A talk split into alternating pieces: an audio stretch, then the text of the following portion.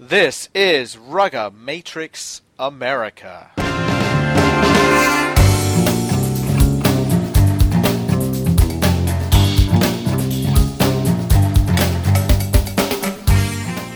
Welcome to the show, everybody. Rugamatrix America is brought to you by Aircraft Charter Solutions. This is Alex Goff, editor of the Goff Rugby Report, and I've been selfish for the last couple of shows. Pretty much, well, Bruce was on with me, but no Pat, and then another one where I just did it myself.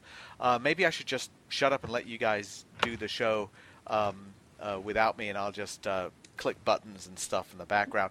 But Pat is back. We're so happy about that, and Bruce is back. I said we'd have more listeners. But I'm bummed. Oh, man. He got you on that one. He did. I walked right into it, too. Pat, haven't seen you in a while. What's up?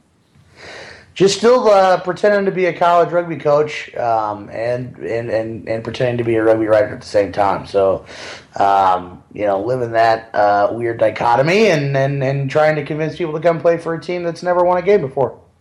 You're a virtual rugby coach at the moment, right? Right. It is kind of weird because, I used to play, NCAA 2015, and, I was the weird guy who enjoyed the recruiting part between the actual playing the video game. So, now I'm kind of living it. Well, it's like fantasy baseball. When it's draft day. That's the fun part, right? Yeah. I am excited about the NFL draft, and Bruce works the NFL draft, and I'm jealous of that. I don't work it anymore because it's in Chicago. I worked it for years and years. And I was just going to say, Pat, you're going to probably talk about the NFL draft. You're going to sound like my son. He comes down and talks to me about it incessantly for 45 minutes a night about where everyone's going. But I've coached rugby in the fall for so many years and played rugby in the fall for so many years. I don't even watch college football except at the very, very end of the season. Even then, I don't even know what's going on, so it's almost laughable. I have no idea what's happening in college football. I'm the same way, but I just get so excited about, it's the brand new time of the year to start being optimistic, and foolishly so, usually for your pro football team. And though your Saturdays are carved out, I know you watch some Giants football, and I definitely find time to watch some Chiefs football. So I guess that's what it's the time to get excited for no reason. When I think about the drafts, I actually think about the Canadian hockey analyst, Don Cherry. He always talks about advising players not to go to the draft, not to be there in person. He said because it's just heartbreaking when somebody shows up so he can, go up on the stage and get his jersey and his hat, and then they don't pick him until the fourth round or something, and he's just sitting there all day not being picked, and it's depressing. I don't know if that happens more because I don't really follow the draft that much. It was pretty funny watching Aaron Rodgers sweat in the. The only time I've seen it was on draft day last year. I went to a Buffalo Wild Wings with my son, and it was on TV. So we just kept watching Johnny Manziel getting passed over. That was fun. I actually enjoyed that a little bit. The one, and we probably spent way too much time on the draft, but the one that I always remember is I think it was Danny Woodhead, and he was coming out of Chadron State or something like that, and he was Mr. Irrelevant. And or he was close to being Mr. Irrelevant. I'm probably mixing up my facts, but they kept going to him, and he was just in his apartment. And they went to him probably 10 times, and he was in the middle of his couch every time, and his family's around him, and he's just sitting there hoping to be drafted. And then it's the very end of the draft, and they go back, and he's in his bedroom, and he pokes his head out of because now he's embarrassed that he hasn't been picked. And so he looks out of his room while he's on his phone, sees the cameras are on and on him, and then goes way back, got a picture again. It was pretty funny. Oh, that's sad though. Yeah. Well, he's got a Super Bowl ring or two. Well, so. Okay, that's true. Well, speaking of college sports, we go back to college rugby. It's one of the things we were talking about here. Rugby Matrix America, brought to you by Aircraft Charter Solutions. Did I say that already? I think I said that already, but I can say it again. We're coming to the culmination of the college rugby 15s season, and the Varsity Cup is coming up, the final. and I know Bruce said this like 19 times when we talked about the Varsity Cup, he'd say, well, it's really all set up in Cal. It's going to be Cal and BYU. There's no doubt that it's going to be Cal and BYU in the final. So it's Cal and BYU in the final. Not a surprise, right, obviously. I don't know. I mean, does that make the whole thing – I mean, I don't want to say irrelevant, but does that make the whole thing kind of hard to get excited about? No, I don't think so. I think this year was a step in the right direction. Arkansas State's in. Now, Arkansas State had a very odd down year. I mean, it's kind of a weird situation they're in now with their coach leaving, even though he's had some success. But the reality was Arkansas State graduated a ton of players. You know, Sean Poguiter, Stain Benad, guys that had been in their program for many years and had been All-Americans. And then on top of that, the remaining All-Americans they had all got hurt. Zinzan, Allen Puddick, Gavin Brown, Kirk Pretorius, their best forward. So they've got – it was really just a crazy year for them that everyone happened to be injured, and therefore they took a couple steps back or everybody graduated. Or else I think Arkansas State, gets to the game against Cal and probably plays Cal closer than Navy. Arkansas State, full metal jacket this year, without all the injuries, has a much tougher game with Cal, and it's intriguing. Central Washington had a much tougher game against BYU than they've had in the past. They didn't get 60 or 70 put on them. And I think that if Arkansas State returns to the form that we've been used to them being at the last 3 or 4 years and really has been on a trajectory, so maybe they get back on that trajectory, and Central Washington, now full varsity and having scholarships to offer and all those great things, continues on an upward trajectory, there are going to be four teams in that competition that are really, really good.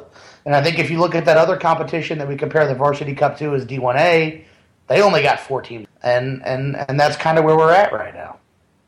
Yeah, I mean, that's just a massive gap. And it was, I think we'd all agree generally every year you expect the University of Utah to be a good team. And I went to see St. Mary's against Utah, and it wasn't even there was no contest. I mean, Utah did some good things. They scored a couple of really nice tries. They've got good athletes. They've got an awful lot going for them, and they lost by 50. Right. And that happens pretty much everywhere. But at the same time, and Bruce, I don't know if you agree with it. I mean, you remember back when the conversation was just about Cal, and then it was just about Cal and BYU, with somebody just sort of showing up once in a while. And I wrote some article back in, I think, 2009 in Rugby Magazine saying, who's the next BYU? And the conclusion was it was going to be Life University, which turned out to be true. This was asking other people. It wasn't necessarily me saying that. And now we've got maybe 8 teams. Is that a stretch to say 8 teams who are, pretty high level that would give any of those other teams a good game? No, it's 4. But that's 4. Okay. But there are teams that are in that second tier that are going to become more competitive. The level of play in college rugby has increased a bit, and then there's been, I guess you could say there's ups and downs. St. Mary's is as good a team as you can hope to see in college rugby. They lost by 60 to Golden Gate. So there's been other times when good, and they lost by 40 to Ombak. So there's other times when you've seen good college rugby teams be a little bit tighter competitive with some of the better men's teams and even beat them. And I was on the wrong end and the right end of some of those. But so I would say that, yeah, the rugby in college is getting better. It's definitely getting better, and the atmosphere is getting better, and the fields and the facilities are getting better, and with the advent of tons of youth programs, well, not tons, but much more youth programs and many more high school programs that are taking it seriously and allowing their football players and other varsity athletes to be in it, that's really helping the situation.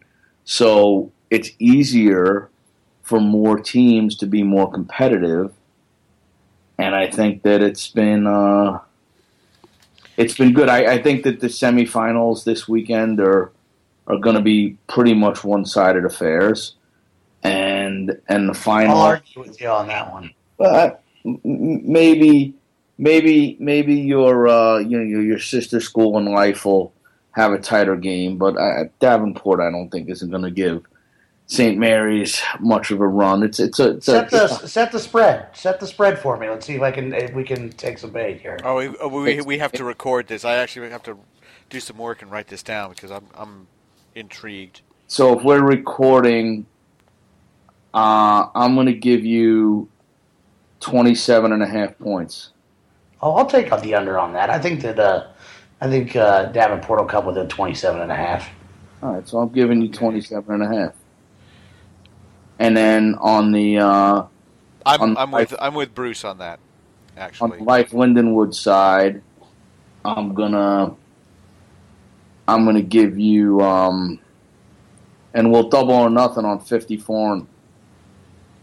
On 54. Okay. Double or nothing on 54 with St. Mary's and Davenport, and then we'll.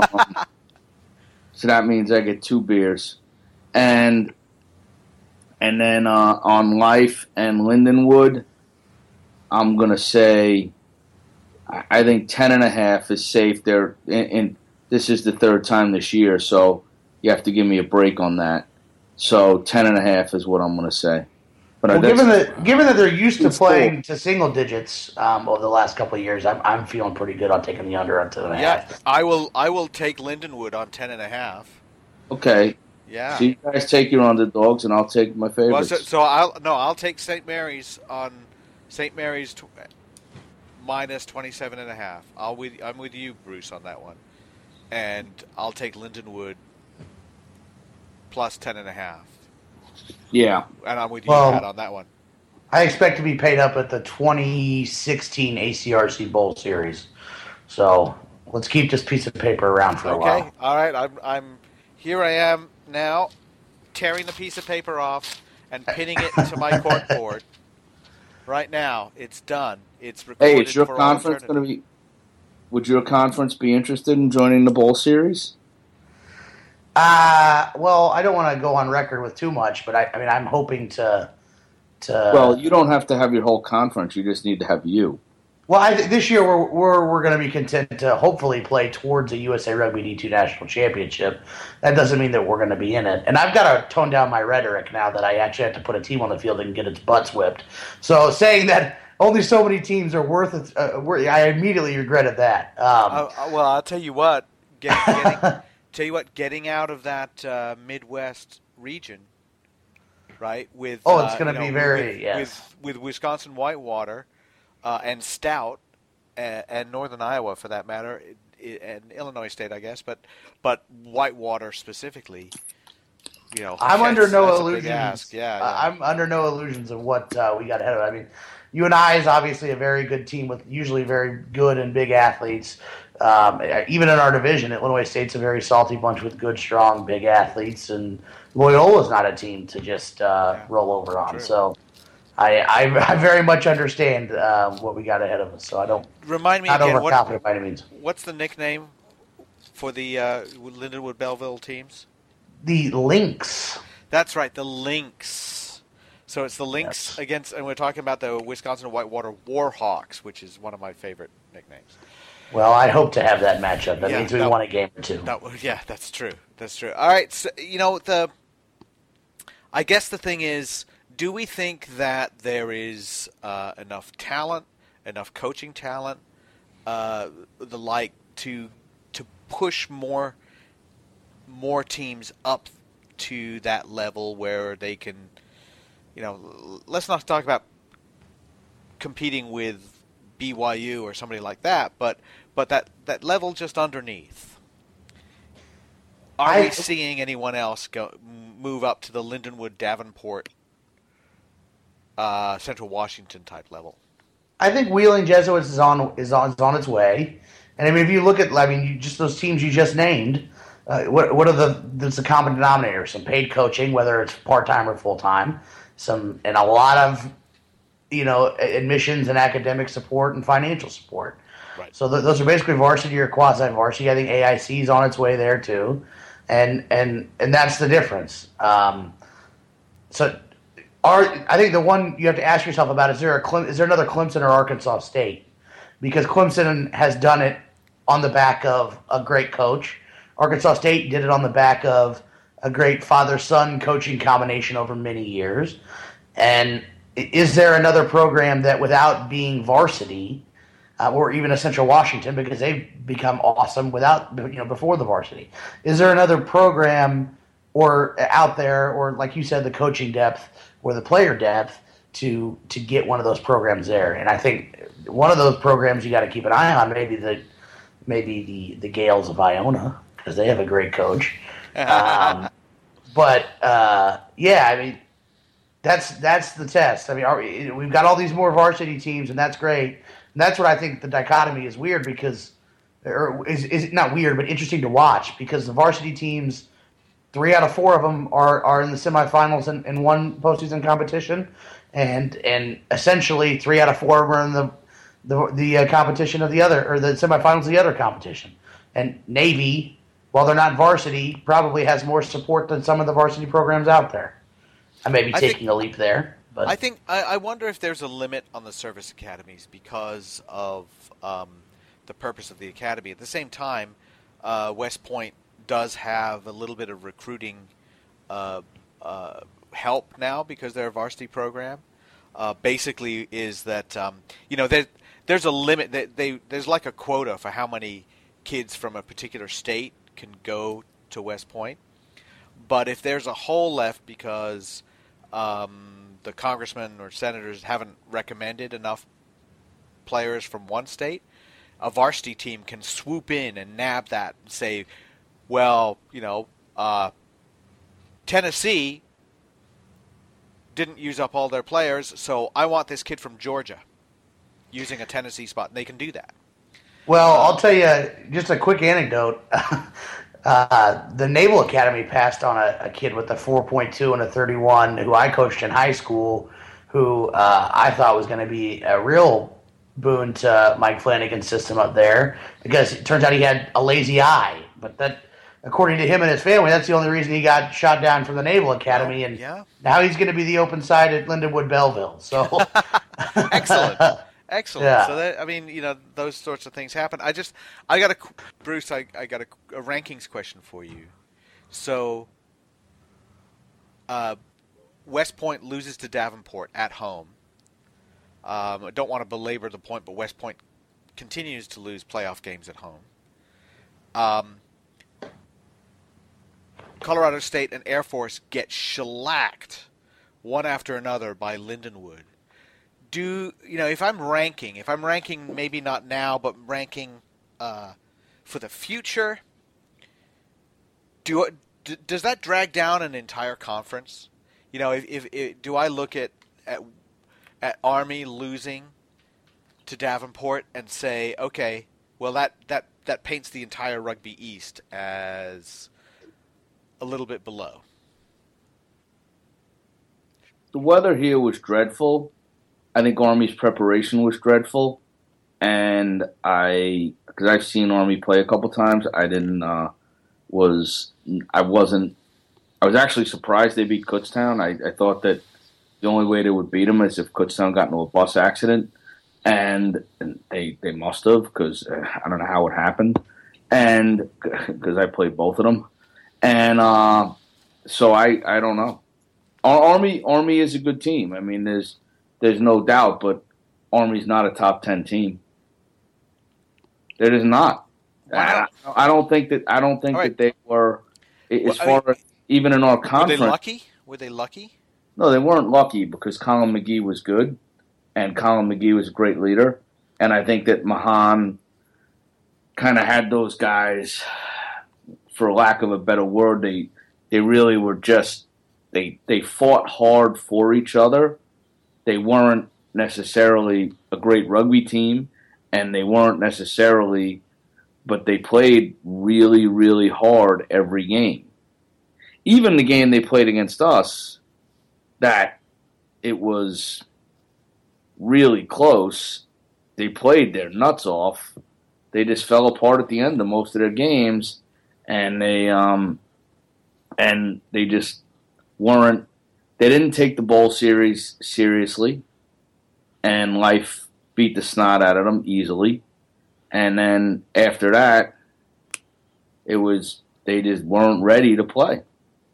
I think they won the conference, got a little bit complacent, thought they were, and then they were going for the USA Rugby thing, and nobody really knew what was happening until really kind of late in the game, and I just, between the weather and everything else, and guys graduating, to have a lot of seniors on their team, and guys graduate, and in the spring at West Point, they are worried about where they're going to be, and you get a concussion, and you get an injury, and you're not going where you want to be, and you just worked your entire life to get there, and you're not going. Posting time is enormously important. So, yeah. So, the East teams, and West Point to me is, it was idiocy that they even joined it, and I feel the same way about Penn State, and I don't necessarily feel the same way about Wheeling Jesuit. Wheeling Jesuit never said anything in their past, not that they have a long past, except that they've wanted to be in the D1A or in the USA Rugby setup. Whereas Penn State and Army have vehemently been against it for over a decade, that they're a fall rugby team. Then they get the opportunity to do it, and they didn't do it. And I think that they just got shown up for being who they were. Well, part of that is we had coaching changes in both of those teams. It's irrelevant. I don't think it's irrelevant with West Point, because the philosophy of fall is the way to go was a big part of Rich Polidal's philosophy. Well, Mike hired Rich. Mike hired Rich. Yeah, okay, but that doesn't necessarily mean he agrees with everything Rich does. I mean, nobody agrees with everything Rich does. Mike hired Rich first. So Mike was the guy who set up Rich to go into his position. Yeah. And Rich, after Mike went off the board, took Mike to the assistant coaching position. Mm-hmm. And then when things happened there, then Mike was put into basically a caretaker role up until this year, and then they just posted the job and closed it, and now there's been, I heard, 70 applicants, and of pretty high caliber. Yeah. So they're gonna have an excellent rugby coach. It's just gonna be a matter of what's their philosophy gonna be. But as far as that goes, I think that what they should have done is said, no, we're gonna be a fall rugby team. They had no hope of winning anyway. So to sit and say that the fall rugby teams were better than the others, it's insanity. We're not, due to weather, etc. But we've been so far behind the eight ball for so long that we need to do things to catch up. And if we keep playing the same game that everyone else is playing, we got no hope of catching up. And that's the way I feel about it. There's definitely the Varsity Cup, D1A, and the ACRC. Those are three different tiers of championship, but the ACRC and the fall rugby competition definitely has way more schools participating. It's not even close.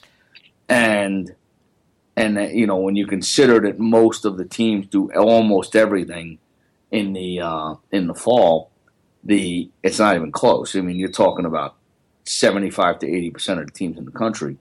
And then people do spring, or they do spring sevens, and I do spring 15s. I don't like sevens. But I do think the championship should be a fall championship. Now, that said, I don't discount or don't disparage the California teams and the teams that choose to do a spring championship. And yes, Rugby East is definitely taken a hit, but we've taken a hit from the Mid-South, who would wipe the floor with everybody. So rugby East, you're the second best conference, top to bottom, not even close. Yeah. And taking out the Varsity Cup teams, but we're the second best conference. What's the best conference? Oh, Mid-South, not even close. Second best conference is the Pac. How the hell is this Pac the second best conference? Well, they have Cal, who beat everybody, except this weekend. But they okay. Another bet going on. We're gonna get bogged down and stuff. Salt Lake City. I'll give. I mean, I don't want to do this. This is awful. John Kelly's going to – I talk to John Kelly 3 times a week. He may string me up. But I'll give 5.5. No, I'm not going to do that. But my point is that Cal – you tell me Cal's not better than everybody in Rugby East by about 7 football fields, because they are. I'm not. Cal lost by 6 to UCLA. UCLA, if they went to the Rugby East and they played on a level playing field, I think they'd probably win it. I think Utah has a good shot of winning it.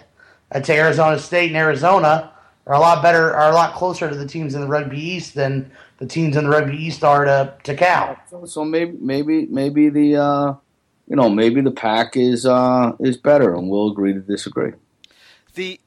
I think though what your point is a great point, which is for all the teams that say the fall is the thing, this is the way of the fall, to then undercut your own argument by going to play in the spring, you end up and you undercut your performance again. They're doing the same thing that they said was a problem. And the way the D1A goes and the way the Varsity Cup goes is, of course, you say you're in it and you play all your games in the fall, and then you hang on to say, all right, we're preparing to go into the Varsity Cup. It's one and done.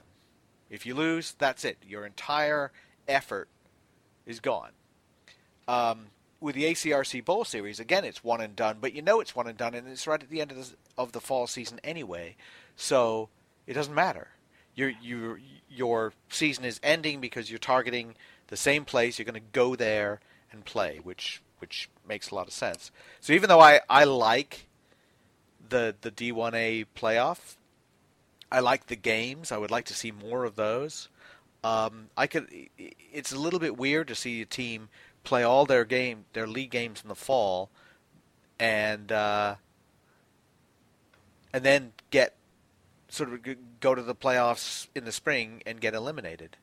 At the same time, Wheeling Jesuit essentially played their way into the playoffs by continuing to play 15s in the spring, and they beat Navy, which was the big one. That bumped them up in the rankings enough to be to make it into the playoffs. I don't know if they would have made it otherwise. Everybody, Mid-South included, and all the teams that were looking at, let's just say the Mississippi and Texas and East, played in the ACRC. And whether you had a bowl series, and we all know that I'd much prefer a knockout championship, that would be the best competition in America compared to anything we have, if they all committed to it, right? If all the teams west of Texas, up through Colorado, Air Force, whoever, all those teams go play in a knockout championship in the spring, it would be better than either the Varsity Cup is now or D1A is now. So instead of picking based on seasonality, some people are picking based on USA Rugby or United World Sports, and I think we might have diluted competitions based on that. If you look at the competitions, I mean, obviously Cal and BYU were the 2 best teams in the country. Depending on how Life goes against St. Mary's or Lindenwood goes, I mean, if Lindenwood happens to win, then you can make that argument, but then you'd have to add Life into the equation as somebody, unless Lindenwood blows St. Mary's out of the water, which I doubt would happen. So, I mean, I thought you were just going to say unless Lindenwood blows and just leave it at that. No. Unless Lindenwood blows St. Mary's out of the water. But Cal and BYU are the definite class of the D1 of the Varsity Cup, and that's not a whole lot different than the St. Mary's is within a score and a half of them. So I think those are relatively even games. Then you look at Lindenwood and Davenport and Life, and those have been relatively tight games, and then we'll see that the elite training group, and that's kind of an advantage for Life in politically how that worked out. I don't disagree with it, so I'm just saying that. But it is an advantage to be able to play against men's teams and then go back into a college competition and not have to play a zillion college games, which is what the other teams do have to do, and you're playing teams that you're beaten by 80, 90, and 100 points. And I think that going up and increasing the caliber or the people that you're playing against is good, and I think that helps Life a lot. I know there were injuries, but Arkansas State pulled out of the Mid-South, and while they played those teams, or a couple of them, they didn't play them in anger. They didn't play a league against Life, Davenport, and Lindenwood. They weren't as good. I think it might have hurt them. I don't know about that. You don't agree with that. You don't agree. I don't. That's all right. They spent a lot of time and effort to win the CRC qualifier instead of spending that time and effort to get ready for the Mid-South season. Well, so I think that factors in a fair amount, too. All right. So do we have a wager going on BYU versus Cal? No, I think we probably all would pick BYU, wouldn't we? Yep. I don't think it's, I'm not saying it's not going to be a close game. There's some pretty impressive. That's why we do the spread.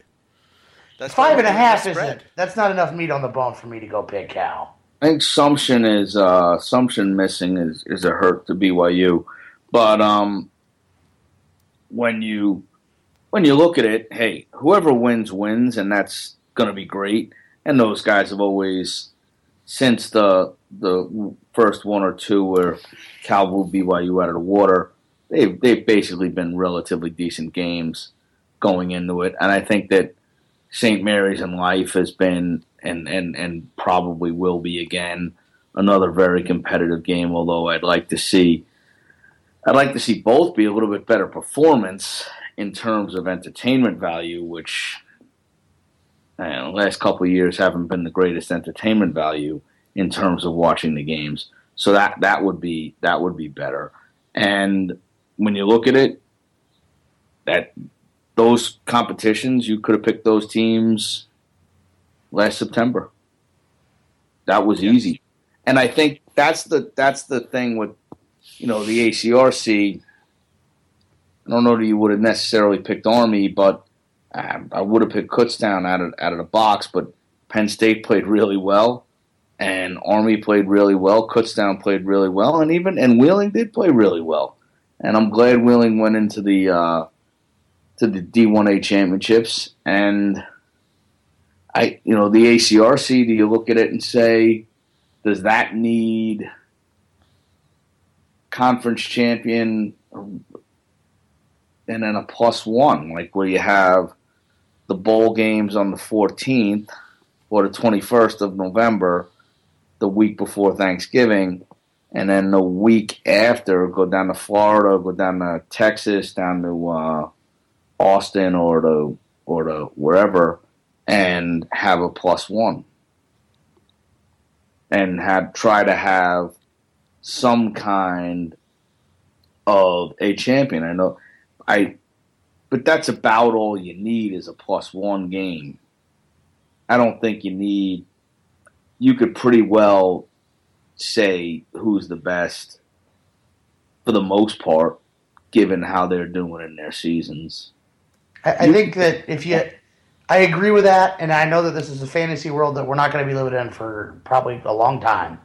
But if you did just take the 8 best teams in the country and chuck them into a quarterfinal system this year, regardless of what competition they actually played in, it would have been, without a doubt, the most intriguing quarterfinal, semifinal, final we've ever had.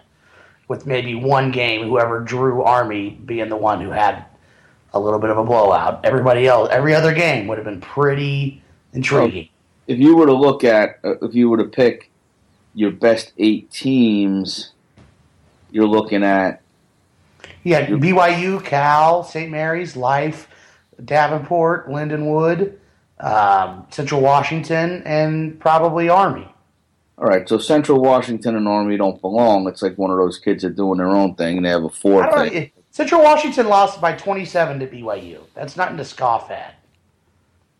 Yeah, no, that's still one of those. To fill out your 8, then you have to stir around and try to figure out whether it's Navy or Clemson or it's not Clemson.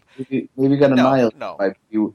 Navy got annihilated. But that's the problem. But your 8, where we're looking for your 8th team, or Arkansas State, or screw it, go 6 or somebody. Go 6 and give 2 teams a bye. But top six are great. And I think that would be way more intriguing.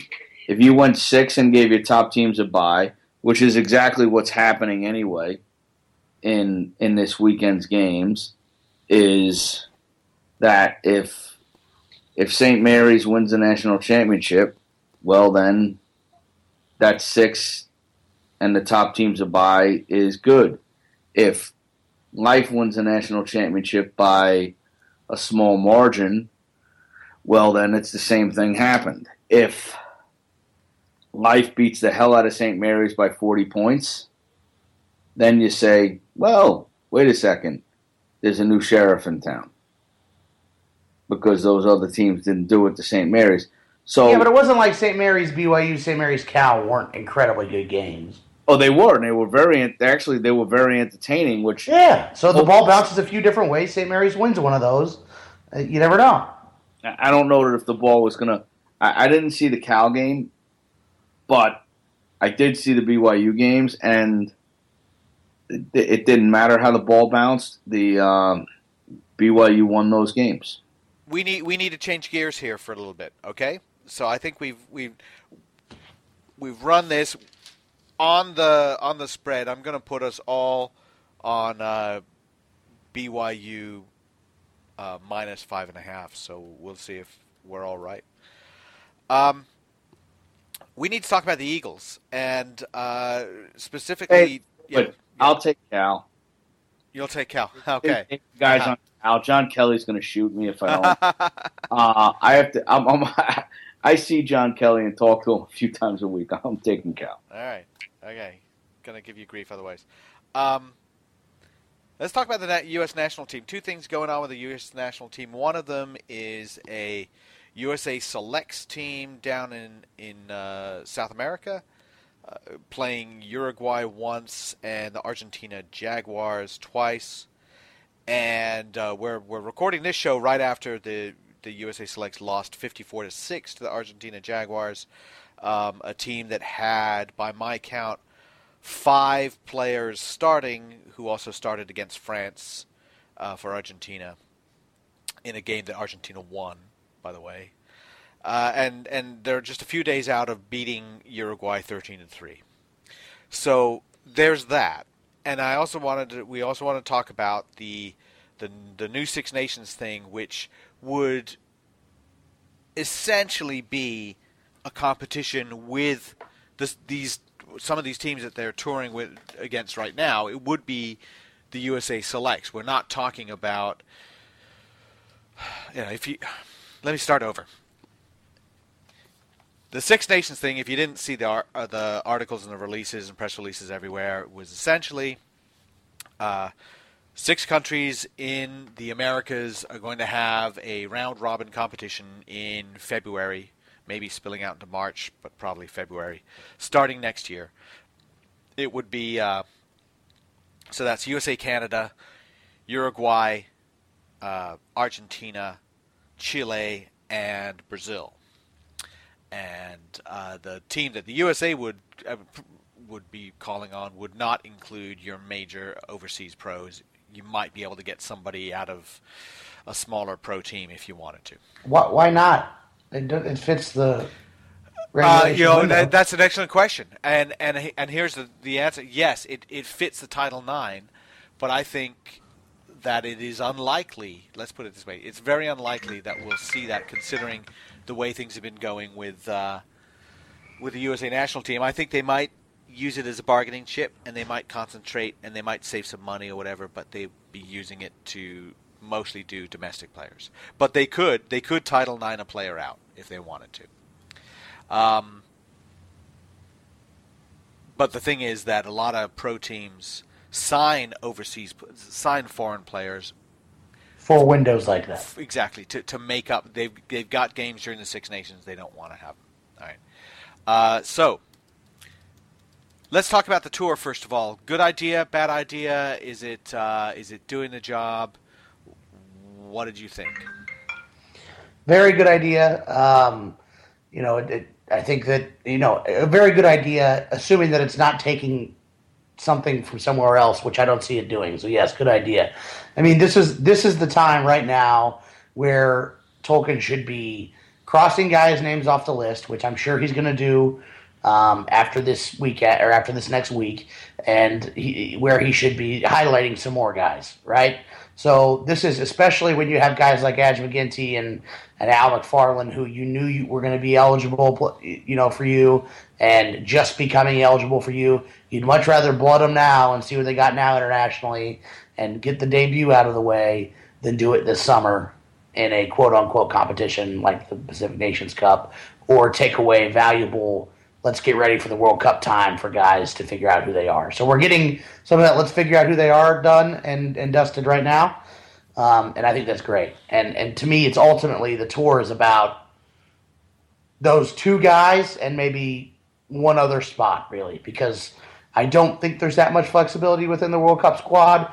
Maybe a few who's going to go and who's not going to go, but the guys that are going to get on the field in the games that we're trying to win, I think all those guys are pretty well determined at this point, outside of potentially a McFarland and a McGinty. Maybe the third hooker.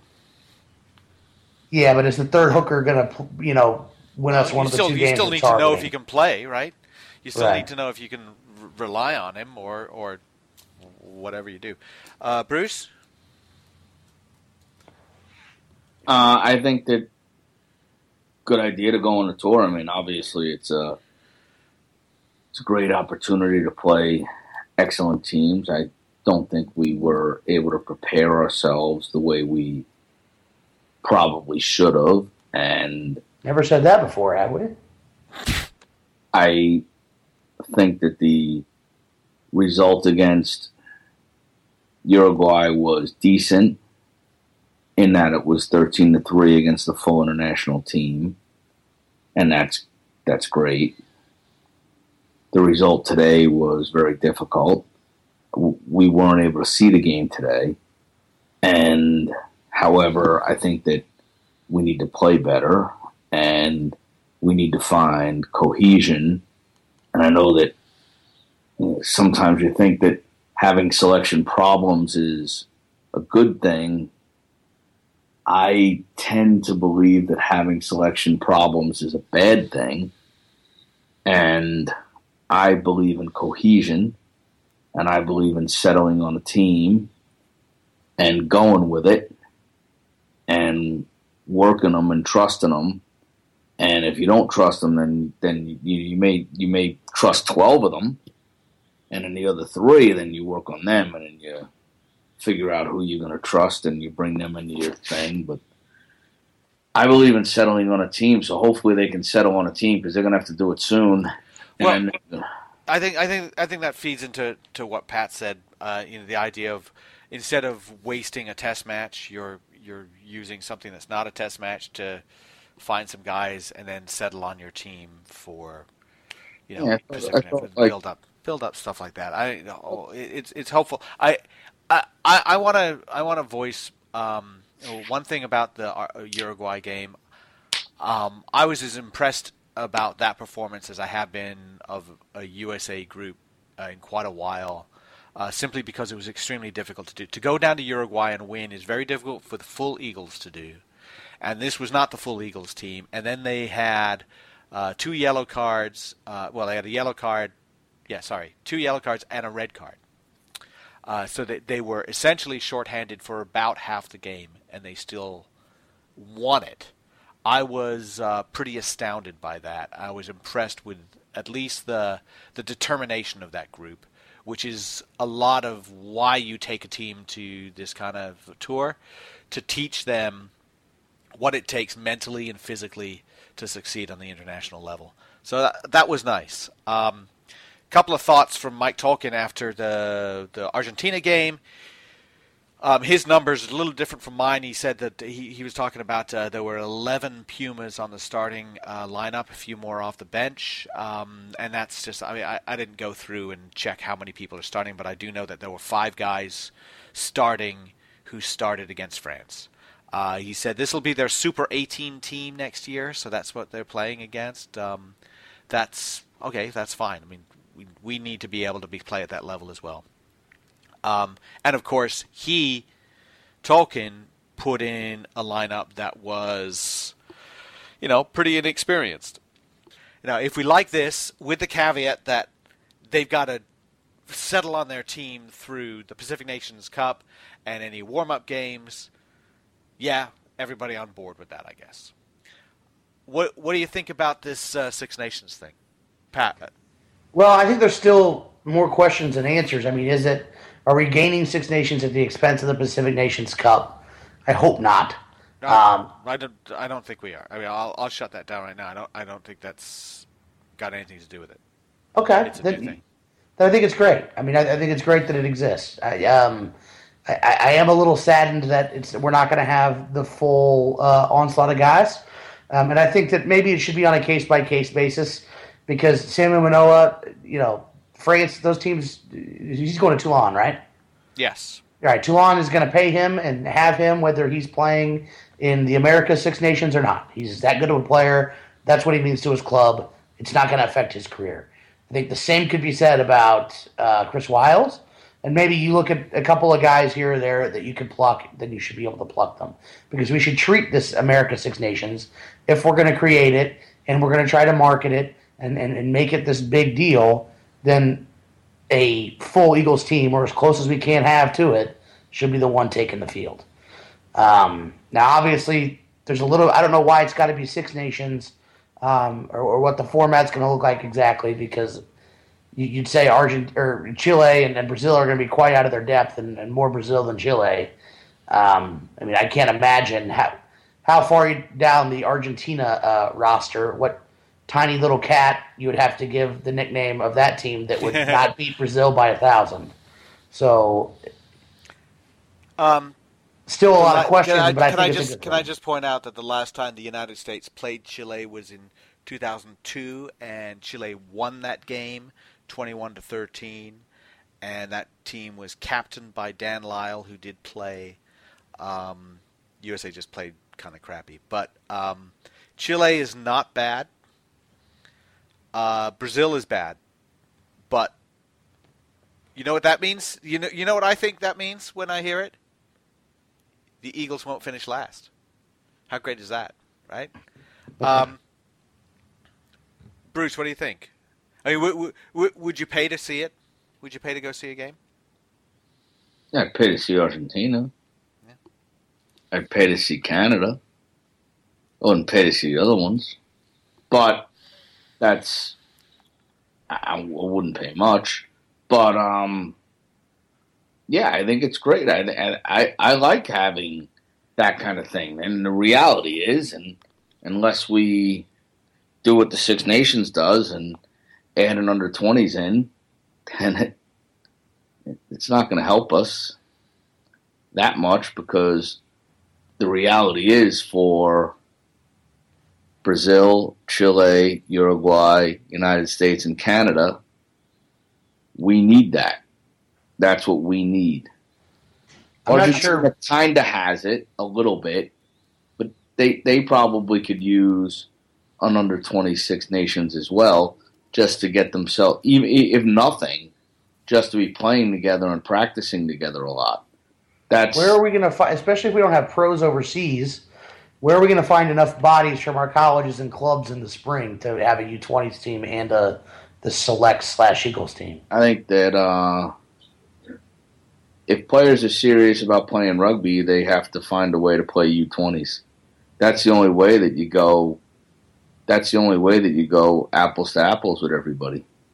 We can sit and talk about college developing things, and I mean outside of the NFL and the NBA let's take that off the table because that's a farce too. And all Olympic sports. Outside of the NFL, the only nothing gets developed in college. Really? You don't think the Olympic sports all factor in there? No. Track and field, rowing. No. Wrestling. No. Oh. Wrestling is no, I don't think wrestling so. Is actually a completely different sport in college and Olympics. Track and field is done through clubs. I mean, the AC has funded God knows how many Olympic medalists. If we were a country, the New York Athletic Club would be 5th in the world in Olympic medals. Yeah, I bet Cal could probably say something similar to that as well. Yeah, probably not. But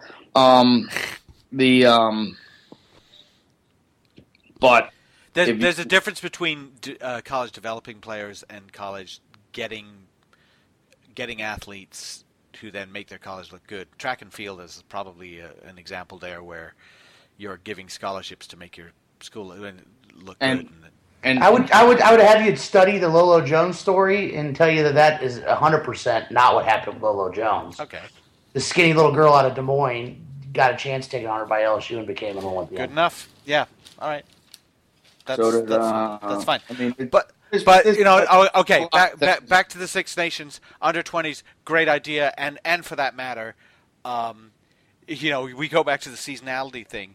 What if you had teams that played their fall, played their fall college season. Don't worry about anybody who's playing in the spring, but then turn around and get yourself a U20 team out of that group, and they know in September that if they work for it over the winter, they can get selected for a U20 team that plays in this in the Six Nations in February, part of March, something like that, and that leads them into something else.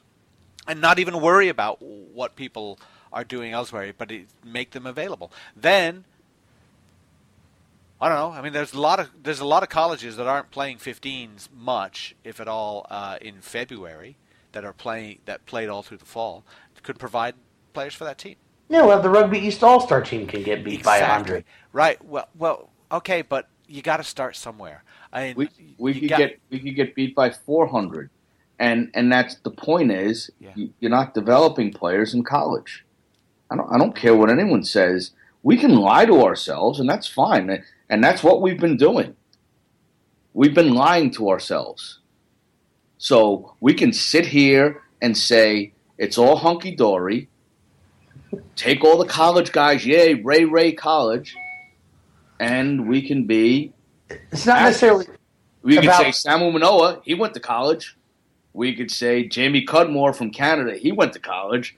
Chris Wiles didn't go to college in America if he went to college. How many All-America games did Blaine Scully play? It was probably those, collective 100 minutes he played of All-American rugby that made him the player he is, not the daily training environment at Cal, right? Is that the fable you want to spin? It goes both ways. I totally understand. Blaine Scully was a tremendous athlete, water polo player at UCLA. Transferred back into Cal, played well. He's been at Leicester, and he hasn't gotten a whole lot of playing time for whatever reasons. And then he's going to Cardiff. But I don't know that whole scenario. But like Dave Hodges was a football player not developed in college. Dan Lyle was they're transcendent athletes. Same with Carlin Niles. Also. Colin Niles hasn't played much, but but Dave Hodges and Dan Lyle went at an era that the professionalism hadn't necessarily sunk in yet, and those guys were practicing twice a week, and they acted the same way then as when they got paid, and then it changed a little bit after 2000s. But the reality is, I'm not saying that it's perfect. I'm not saying that college rugby's bad. I'm not saying that everything. I'm just saying that it hasn't produced everything that we, quote unquote, say it's produced. It just hasn't. Paul Emmerich went, what did he go to? Northern Iowa and was a wrestler. Northern Iowa. And like that's who's been successful. It hasn't been college guys. Yes, there are transcendent athletes who are able to make that jump and become elite players at the international level. There are those guys. These aren't so super transcendent athletes. For rugby, they are. Well, then Paul Emmerich's a better athlete than anybody he ever played college rugby with or against. Who's this? By leaps and bounds, Paul Emmerich. Same thing with Dave Hodges. Same thing with Dan Lyle. You don't get a sniff at the NFL by just being by not being a better athlete than everybody else in VMI. These guys are transcendent athletes. God gave them things that he didn't give everybody else. Yeah, I mean, look. Those are not products of 8th grade rugby. Those are products of God-given ability. It's not one versus the other here. But a daily training environment, like you have at Cal, has produced more and caused more Eagles than a four-day assembly in a few games. I totally understand it. But you also need to... You also need to take into account who was selecting the team. And you also need to so there's a lot of variabilities. It's like people criticize what happens on the Eagles now, the quote-unquote New York Mafia. Well, who's selecting the team? It's like you got to take that into account. Why were when Ron Mays was coaching the team and was it the Old Blues? Well, I would say that the Old Blues were winning championships, but other people would say that there was a California bias. And then when Bing Dawson was coaching the team with Jim Perkins, and then who was getting picked? That it's kind of always been how it is. That's who got picked, and we can sit and lie about it. The fact of the matter is, there are excellent players all over the place, and we're not identifying and developing them. We're certainly not doing what we need to do in terms of performance environments to create things for players. The only people who are being paid are non-players. So I'm just throwing it out there and saying that, the rich elite white kid probably isn't going to win your World Cup. That's just me. I mean, I could be wrong. Totally could be wrong. But this shit ain't fencing, bro. You're playing some tough guys. And if you want to win a fencing World Cup, then go to your little private school. You want to win a rugby World Cup? You better get some hard asses in there. Otherwise, we got a lot more rich elite white guys in America than they do in England. So maybe we have enough. Maybe we got. But you know what? I'll just tell you right now. I don't think you're going to win a World Cup with them. That's just me. It's like you're going to win a heavyweight championship with the guy from, Choate. We're going to win a championship. That would be great. I like Choate producing great boxers. Maybe fabulous. I'm crazy, but ain't going to happen. And if the guy from Choate wins the heavyweight championship, Choate became a real different place real quick. Is this an age thing? What's Choate? It's a private school in the north. Choate is a Choate Rosemary Academy in New England. And I just don't think that anybody from Choate or Exeter or any of these other... there's an exception to that private school thing, and that would be hockey, because they actually do... they import some of those guys, but they actually... Hey, Christian Laettner was a badass. Yeah, well, there you go. I mean, he wasn't. Yeah, he was. Yeah, Christian Laettner had UNLV not tanked that game, I mean... Who the hell said it? I feel like we're getting off track now. You don't think UNLV tanked that game? 5 or 4 or 5 first round draft picks. I'm not arguing with UNLV tanking the game, right? I mean, arguing we'd talk about UNLV basketball from 800 years ago. All right. The thing is, in the end, we got to build on stuff. We can't just sit there and say this is good. I'm glad, and Nigel Melville did a lot of work on this Six Nations thing. I think that's good. I think it's very difficult to herd those cats to get all of them to agree on something. And I think that Six Nations is nice. Pat's point, well taken. Pacific Nations Cup can't be thrown out saying we've already got something. The Six Nations builds on that. We need more. Bruce's point, very nice. Take it, make it work. Make it work in terms of a commercial venture. Make it pay for itself. Make it pay for other things. And then maybe one of the things it can pay for is to get the kids to go along as well. And try to find a way. Forget about the daily training environment at Cal, BYU, Spearhead. What they're doing at St. Mary's. Not a lot of rich white guys. Well, there you go. You see, I'm talking about right life. Let them all do their thing. But hey, what about the kids? Almost. Let me just finish. What about the kids at Spearhead, or what about the kids who are not going to these colleges? Let's find those guys. Let's find another Matai Leuta and develop that guy through a U20 program. That would be a good, a really nice little job for USA Rugby to take on. I don't think USA Rugby is capable of handling it. I would far more trust other people. But I would, you look at, and I see guys coming to rugby practice every day and they're wearing their Rangers jerseys or their Rangers T-shirts, and I, as I always say, hockey making white people relevant in sports since 1947. You've got to be kidding me. There is a population of people out there that we are neglecting. No matter what anyone wants to say, you can hide behind it and think that, this is the era of Cy Young and Walter Johnson, but hey, bro, let me take Satchel Paige and Josh Gibson. Let's freaking go. Like, we need to change the way we're working. And we need to get ourselves people who are capable of winning, not people who are within our little socioeconomic class. And I'm going to take a lot of criticism for what I'm saying, but we've been doing this crap for 30 years. The results have been the same for 30 years.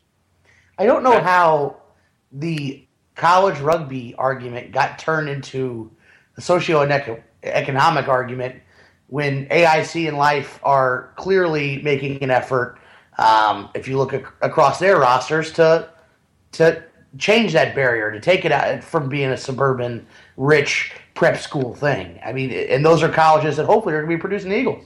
I mean, I think everybody thinks Christian Adams has a chance to be an Eagle. I think everybody had a chance, thought that Paris Hollis maybe would have a chance, or that D'Amica's Beach, who's at Life, would have a chance. And these guys are coming from college rugby. So I think it's an unfair thing to say that. And you know what we're doing, though? We're just jumping over the tiny little minority in this country that always gets jumped over and is hugely influential in the game, and that's the Polynesians. And we just immediately jumped to African-American, right?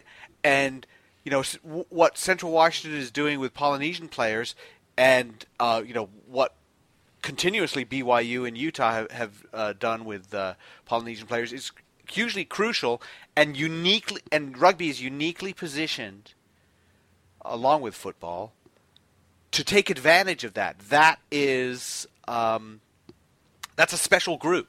Are you telling me that we're ignoring or somehow creating a glass ceiling for Polynesians in America? No, I'm telling you that in this conversation we just skipped right over them. Okay, I would venture to say, hey, look, there have been Polynesian players who have gone through, but there's certainly a lot of Polynesian players who haven't.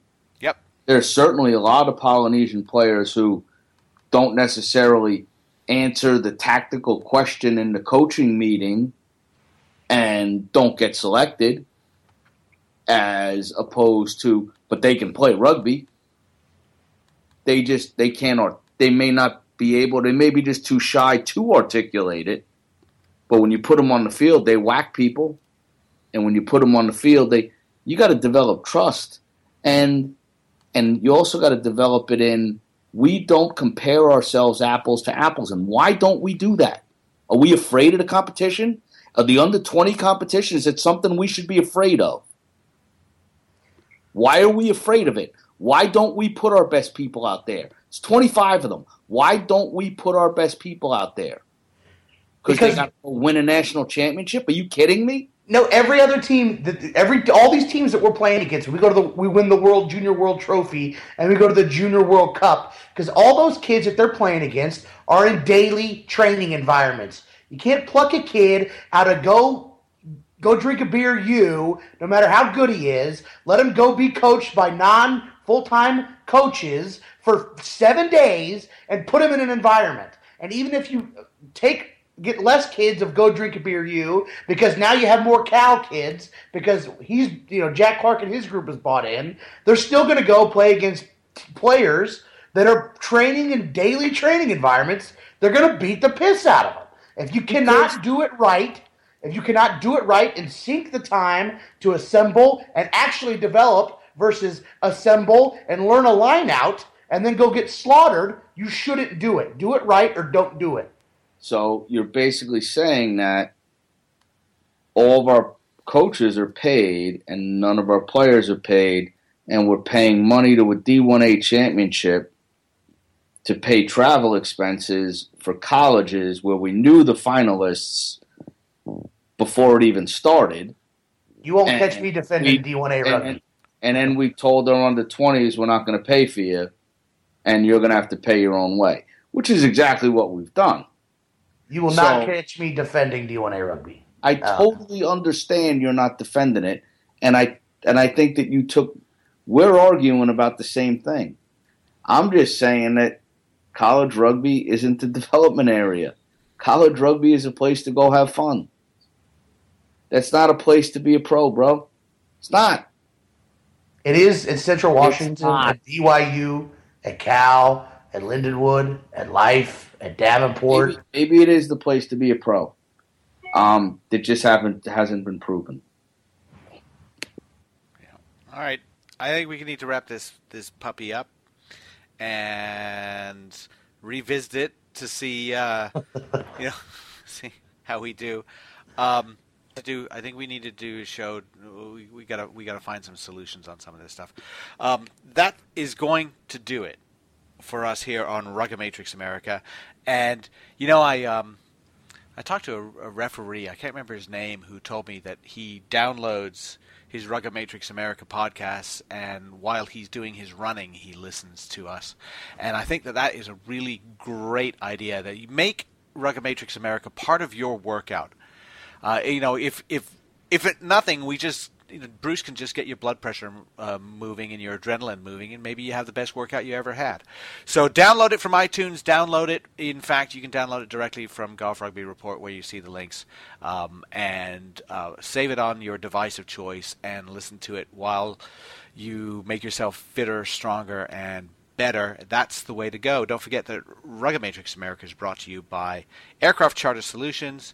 You can check out rugamatrix.com for the Rugamatrix International show as well, which is always worth a look and worth a listen. And for the two coaches on this show, for Bruce McLean and Pat Clifton, this is Alex Goff saying thank you for listening to Rugamatrix America. And I've got your bets recorded, so we're going to see.